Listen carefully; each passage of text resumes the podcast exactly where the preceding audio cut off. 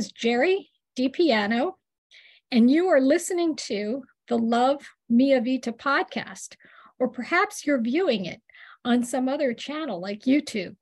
Today, my co host, and for a number of continuing sessions, is Dr. Katherine Sherif. Dr. Sherif has been someone that I have worked with tangentially for the past two decades, and she is one of my treasured friends, but she is also an eminent professional in medicine. Dr. Sherif, Katherine, please share some of your background with our audience. It's so good to be with you today as your co host. Um, thank you for introducing me. Uh, I'm an internist in Philadelphia, and I uh, my interest is in women's health. Um, I'm an advocate for women. I want women to be treated well in medicine. Um, and uh, I believe that women are more than the sum of their reproductive parts. So, one of the things that we do in medicine is we have an artificial separation between gynecology and everything else. And so, the way I think about it is you know what? My patients bring their vagina with them every visit, and we are going to pay attention to everything. And things that happen to your reproductive organs also affect the rest of your health. And you cannot just put this artificial line between them fabulous. You know, we talk about sex based medicine. That's a topic for future podcasts for sure. Today, we are going to have a conversation about what most women refer to as either hot flashes or sometimes you'll hear them referred to as hot flushes. And more recently, there has been a lot of noise about something called vasomotor symptoms of menopause. So, in today's podcast, we're going to share a little bit about our personal experience, my personal experience, and perhaps Katherine's, although I think Katherine's pretty young, um, and uh, what we may have experienced, may or may not have experienced with this hot flash. So, what causes it? What does it feel like? How distressing is it? But more importantly, what are the things you can do when you are experiencing a hot flash? And then we hope to leave you with three key points. So we want you to take away at least three things from this podcast. So whether you are a woman experiencing the hot flash, a woman healthcare practitioner, or some in some other profession, we hope that we will impart some nuances and some new information that you can take away. And that's really the goal of all of the Love Mia Vita podcasts. So, Katherine, have you ever had a hot flash? Have I ever? Let me tell you something. I'm in my 60s. I'm flushing like crazy. Oh, that's pretty awful. I have not had really serious hot flashes until more recently. So I went through perimenopause, skated right through it. Had a little issue with dysfunctional uterine bleeding, which is another way of saying my periods were unpredictable. Um, and when I stopped having a period for a few months, I thought I was home free, but no such luck. And then it came back with a vengeance, but didn't really have hot flashes. And then a few years ago, every once in a while, I'd wake up in the middle of the night and I wasn't doused in perspiration, but I was super uncomfortable and then kicked all the covers back to my husband it was freezing because I had also turned the temperature down in the room to 67 degrees. then I went, Oh, yeah, you're really with it. You're having a hot flash. And boy, did it disrupt my sleep. So, yeah, they can be pretty awful. I typically have them at night, though. I don't have them during the day, but I do understand that for some women, actually, for 74% of women, these can occur for starting at perimenopause and extending all the way through to postmenopause. So I believe the data says that could be as little as six months. Lucky you if you've only had a hot flash that, you know, and uh, it's la- the duration of time has been six months. But for some women, it can last as long as 10 years. I guess the average is five years. So, women, if you're out there thinking, when is this going to end? Hopefully you're one of the lucky ones. The average is five years. So hopefully you're one of the lucky ones. And then some women don't have hot flashes more than a couple times a day. And for some, they will have 10 or more uh, during the day, at night, etc. So what is it? Uh, what what's the underlying cause? So we look at two things, the etiology or cause and the pathophysiology. And tell us about that. What is it that's going on in our bodies? Well, we don't understand it completely, the genesis of hot flashes, but we know that um, estrogen and progesterone um, control the thermostat in your brain. And when the thermostat um, has uh, an inaccurate reading, um, thinking like you're too warm, your blood vessels will dilate uh, to release heat, and you get uh, you get very very warm, and uh, then they contract, and then you get cold. It's like having a fever, um, but it's inappropriate, and it's interesting because um, during menopause, the hormones, it's not that they go down every year and it's this like continuous decrease in estrogen and progesterone. They actually surge sometimes. And so, and then they can stutter up and down and up and down like that. And that's what creates uh, the problem for the thermostat in the brain. And uh, as you alluded to, uh, many people have hot flashes uh, solely at night.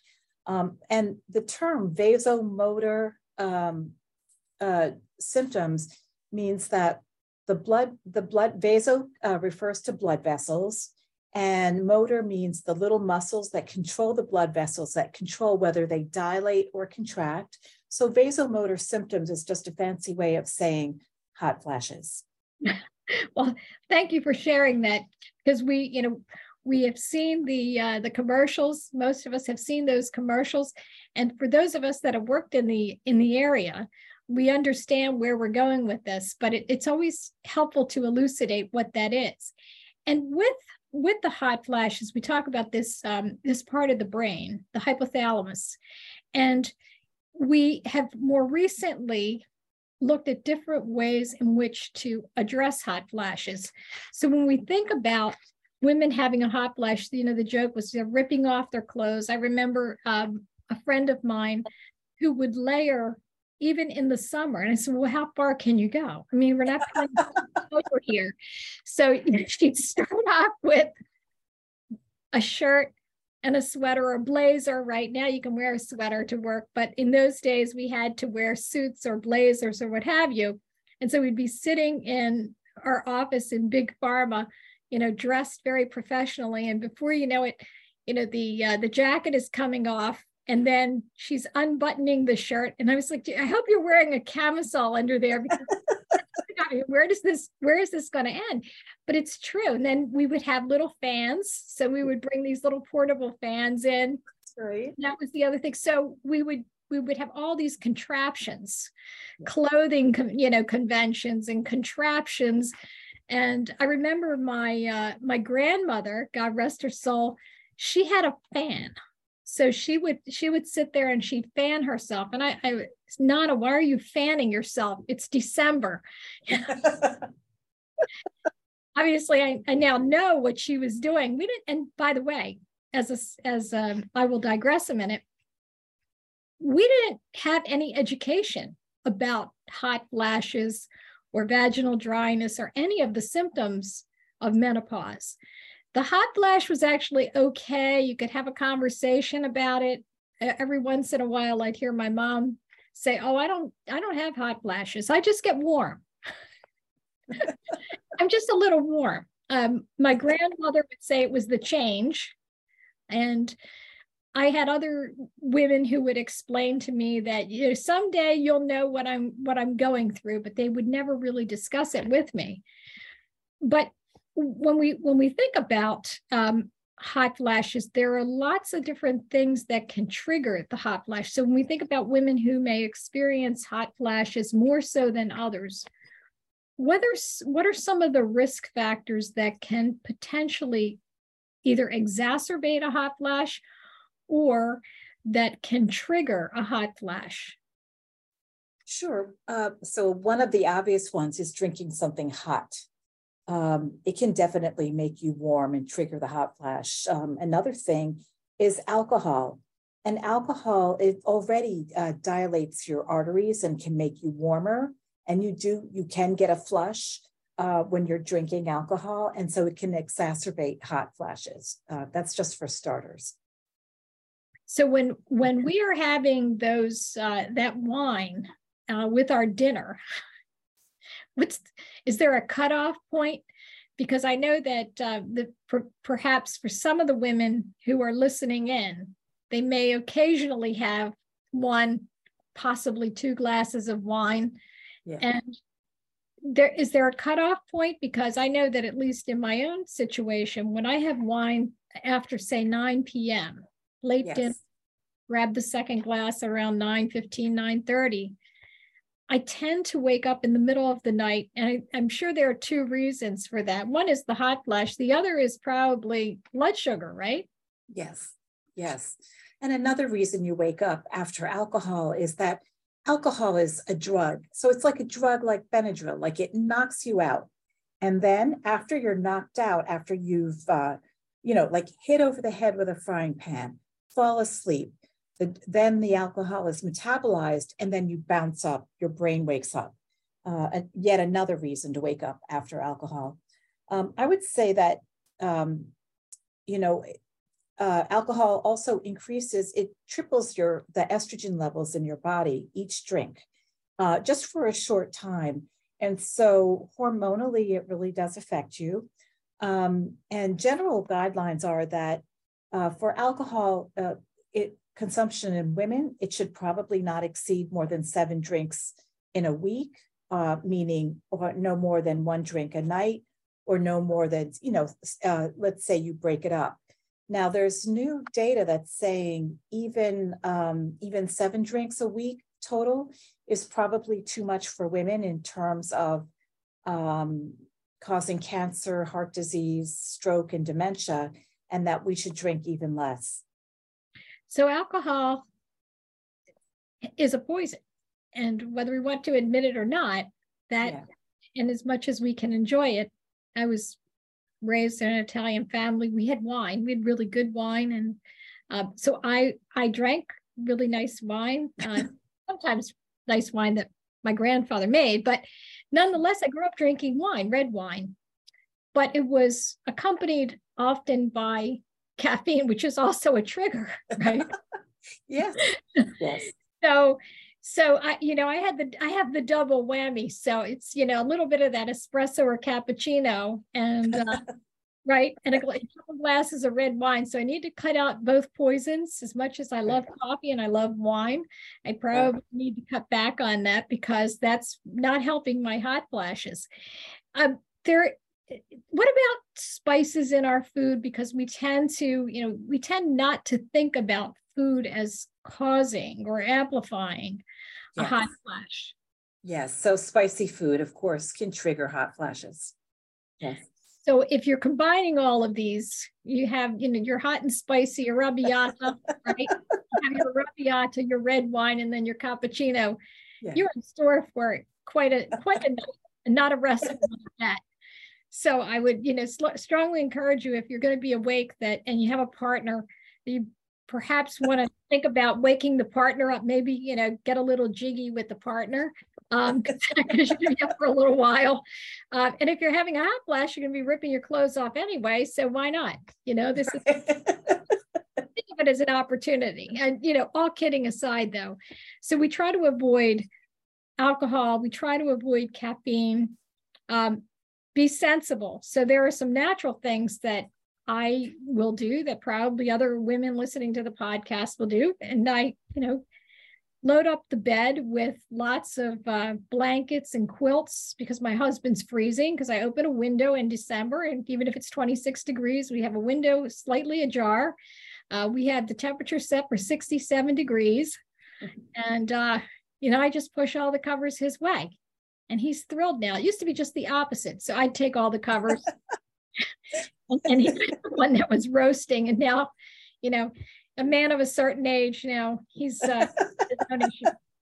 but but we we try to um, we try to think of sort of what are the basic mm. things that we can do, and then the other the other options that we have are really prescription options and then there are some over the counter options. when we think about prescription options, you mentioned one of them. We won't mention any by name, but let's let's talk about what are the prescription options that have been some are older, some are newer prescription options in cat by way of category, not specifically. Strangely, that have helped have been things like SSRIs, so antidepressants, and when they work, they work really, really well. And I'm not sure why they help so much.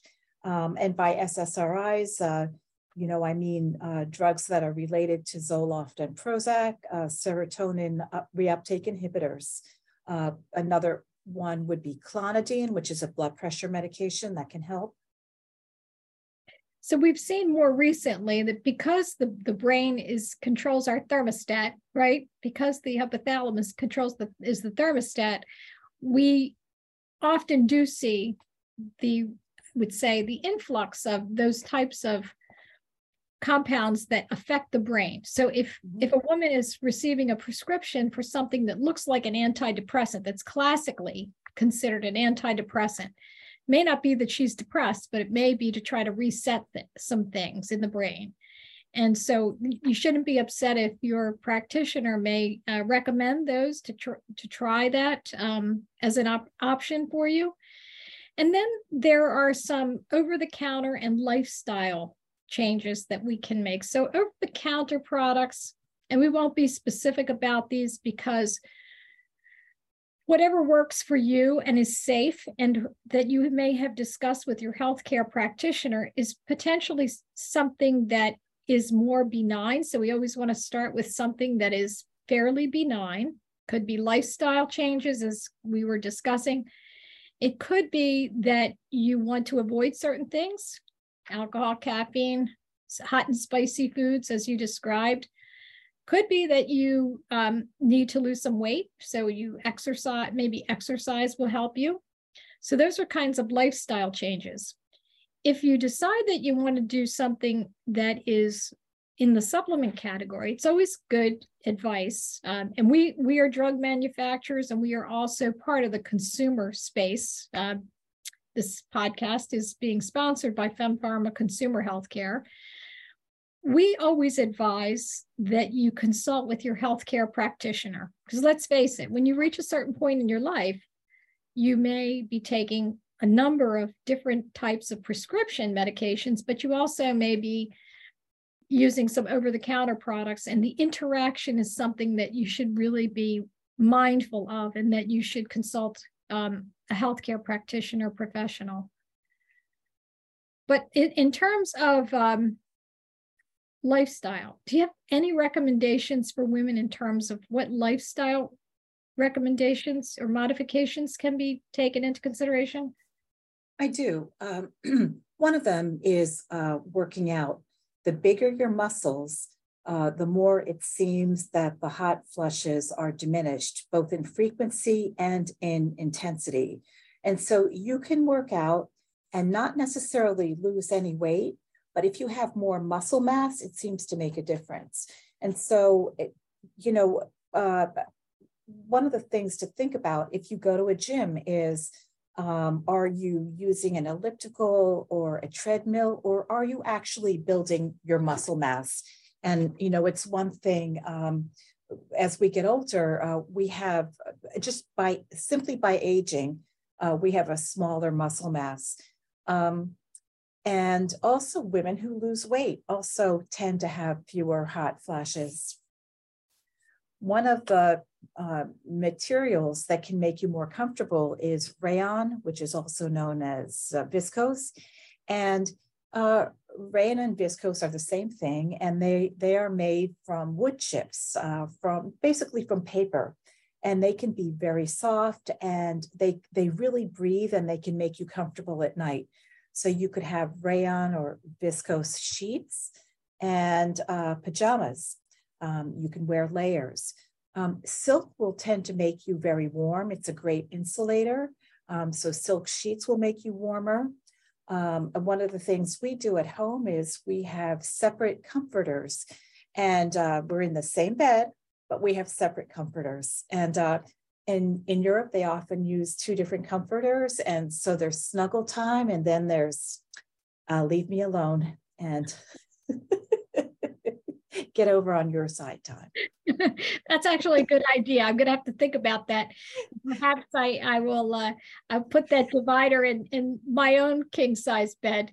So my husband could stay on his side of the bed and he could wrap up in his down quilt. But it, it, it, interesting. I'll have to get rid of my silk pillowcase. I, I sleep on a silk pillowcase because it's great for your hair, right? Silk great for your hair, hair but not for but not for night. Not for hot flashes. I'll choose hair, smooth hair any day over that. Well, I, I have to say that you know between the the uh, the silk pillow and pulling it up like a troll on the top of the head, actually works pretty well for smooth hair. That's a different. That's also a different podcast. How do you keep your hair looking smooth? Um, my my daughter sleeps in a silk bonnet because um, she has very curly hair, uh, right. so she sleeps in a bonnet. But right. uh, yeah, I'll get rid of the silk pillowcase. I, I mean, on top of my head, but I'm going to get rid of the silk pillowcase because it's it's definitely having an impact on my hot flashes. you know, we it, it all again. You know, we want to have fun here because hot flashes are something that we we all may have or will experience at some point um, in our 40s 50s and beyond uh, all kidding aside though there are some conditions that may warrant a visit to the health your healthcare practitioner to your your physician so we don't want to trivialize that so if you are experiencing a hot flash or a night sweat what are some of the things that we ought to be mindful of? When is it important? Is it always important to see your healthcare practitioner? Well, it really depends on your symptoms because one of the things we don't want to do is to pathologize normal um, normal physiologic changes in our bodies, right? And it's it's not like it's a disease. Um, and so, um, but when things seem too intense or too frequent, or you don't feel good, of course, you should see your healthcare practitioner. Um, some things to think about uh, that I worry about when someone has um, recurrent hot flashes that maybe maybe it's a cyclic fever. So did they just come back from a trip, say from West Africa, uh, something exotic like malaria, and you get cyclic fevers with that or if you have uh, have an abscess and you're not aware of it, let's say you had um, surgery on your back, and that was months ago, um, but somehow a little abscess formed, um, and um, you really don't have any symptoms. But again, you have cyclic fevers every day at three o'clock. You have a fever. You need to talk to your doctor. Maybe you have an abscess. And this isn't to give you things to worry about. It's more that these are my thing, my job to worry about these things. Uh, does someone have tuberculosis? Does some, which would give you cyclic fevers? Is it accompanied by weight loss and decreased appetite and a cough? Um, do you have lymphoma? And, and, something else that can do it is uh, that causes flushing is um, uh, the parathyroids. So the parathyroids, they're four little small pea-sized glands that are sitting near the thyroid in your neck and if one of them is over functioning, um, not cancer necessarily, but just over functioning, you can get hot flashes. Um, so there's there's lots of things for us to look for if you have hot flashes that are uh, problematic. So it's it's it's good to keep track of perhaps whether it's in a diary or whether it's just men- some mental notes what is the frequency with which you are having the hot flash? Is it tied to other symptoms that may be unusual for you? Um, have you traveled a distance? Have you traveled to an exotic uh, land? Uh, have you noticed any other things that have cropped up that may be indicative that this is not just a hot flash? It might be something that's related to an underlying health condition that needs to be further investigated. So that, that's really good advice. There are there are also some medications, so prescription medications that can cause us cause women to have hot flashes. Um, there is a, a, a product that is used um, to treat um, endometriosis. Um, it's leuprolide, and women will sometimes go into chemical menopause and have hot flashes. By the way, men being treated with pro- with prostate cancer. So if you if you have um, if you have a significant other and he happens to be a man and um, he is having a hot flash and he has been treated with leuprolide, that is not uncommon. Uh, clomiphene is something else that um, that may exacerbate or cause a hot flash. And then um, what are there? There are a couple of um, I think tamoxifen is another one. Yes, tamoxifen will do it. Uh, tamoxifen is notorious for hot flashes, right? So, yeah, if you're in chemical menopause, so if you've been treated for cancer, um, chemotherapy, whether it is for breast or ovarian, and um, you've had your um, ovary, you may have had your ovaries removed, um, or you are using a drug that suppresses estrogen, you may also experience hot flashes. So you don't necessarily have to be a woman of a certain age going through natural menopause. All of these types of treatments could be causing or exacerbating your hot flashes. By the way, even though Dr. Sherif is a board certified physician uh, and with specialty in internal medicine, this mean this podcast and anything that you hear on this podcast is by no means a replacement for advice you receive from your healthcare professional. Um, while she is very smart, she not know you listening to the podcast or viewing us. So we encourage you to just take this as purely informational in nature. And if you're experiencing any issues, please visit your healthcare practitioner, someone who knows you, who can examine you or, or has your medical history. Um, this has really been helpful.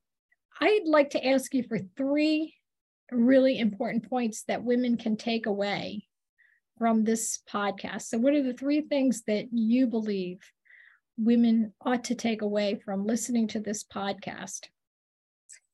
Yes. Well, I guess number one, it's normal to have hot flashes, and they can vary from uh, what you referred to before, Jerry, as just feeling warm, like suddenly feeling warm, maybe from top to bottom. It happens very quickly. And it can happen as early as your 30s, uh, your late 30s, because don't forget, around the average age of 35, your hormone levels start to go down and while they're going down, they may go up and down, uh, so they may oscillate. Um, so it's not surprising um, if you do have some uh, symptoms in your 30s. Um, it's normal.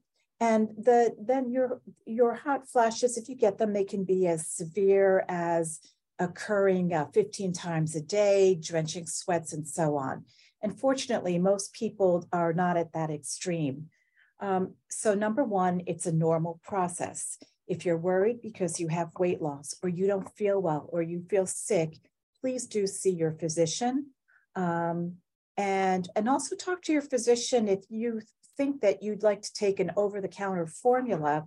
Uh, many of them contain uh, products like clover, uh, soy, things that have uh, these these uh, plants have compounds that resemble estrogen and uh, progesterone.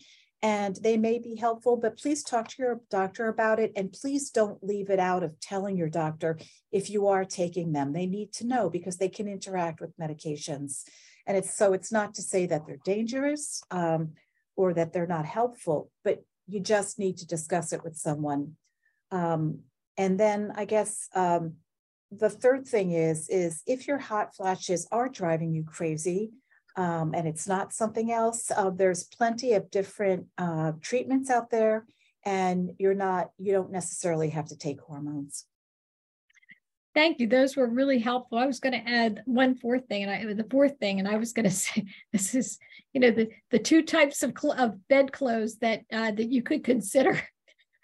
the two types of quilts, one for around and one for snuggling. So I really like that one. I'm I'm actually going to go out and uh, I'm going to buy some new bed clothes, and I'm sure my husband will be thrilled with that. so, so thank you, and no more and no more silk pillowcases. Done with the silk pillowcase. Dr. Katherine Sherif, thank you so much uh, for agreeing to be our co-host on the Fem Pharma's Mia Vita, Love Mia Vita podcast. And you have not heard the last of Dr. Sherif. So uh, the two of us are going to be co-hosting a number of podcasts going forward. Uh, you can probably tell that we have worked together a little bit in the past, and Dr. Sherif is also one of our scientific advisory council members. So hopefully this makes for um, a little humor as we talk about this liberating time of life, which is perimenopause, menopause, and beyond. To those of you that are listening in or viewing this, this was the Love Mia Vita podcast. This is Jerry DiPiano and Dr. Katherine Sherif signing off, and we hope that you will tune in for the next one.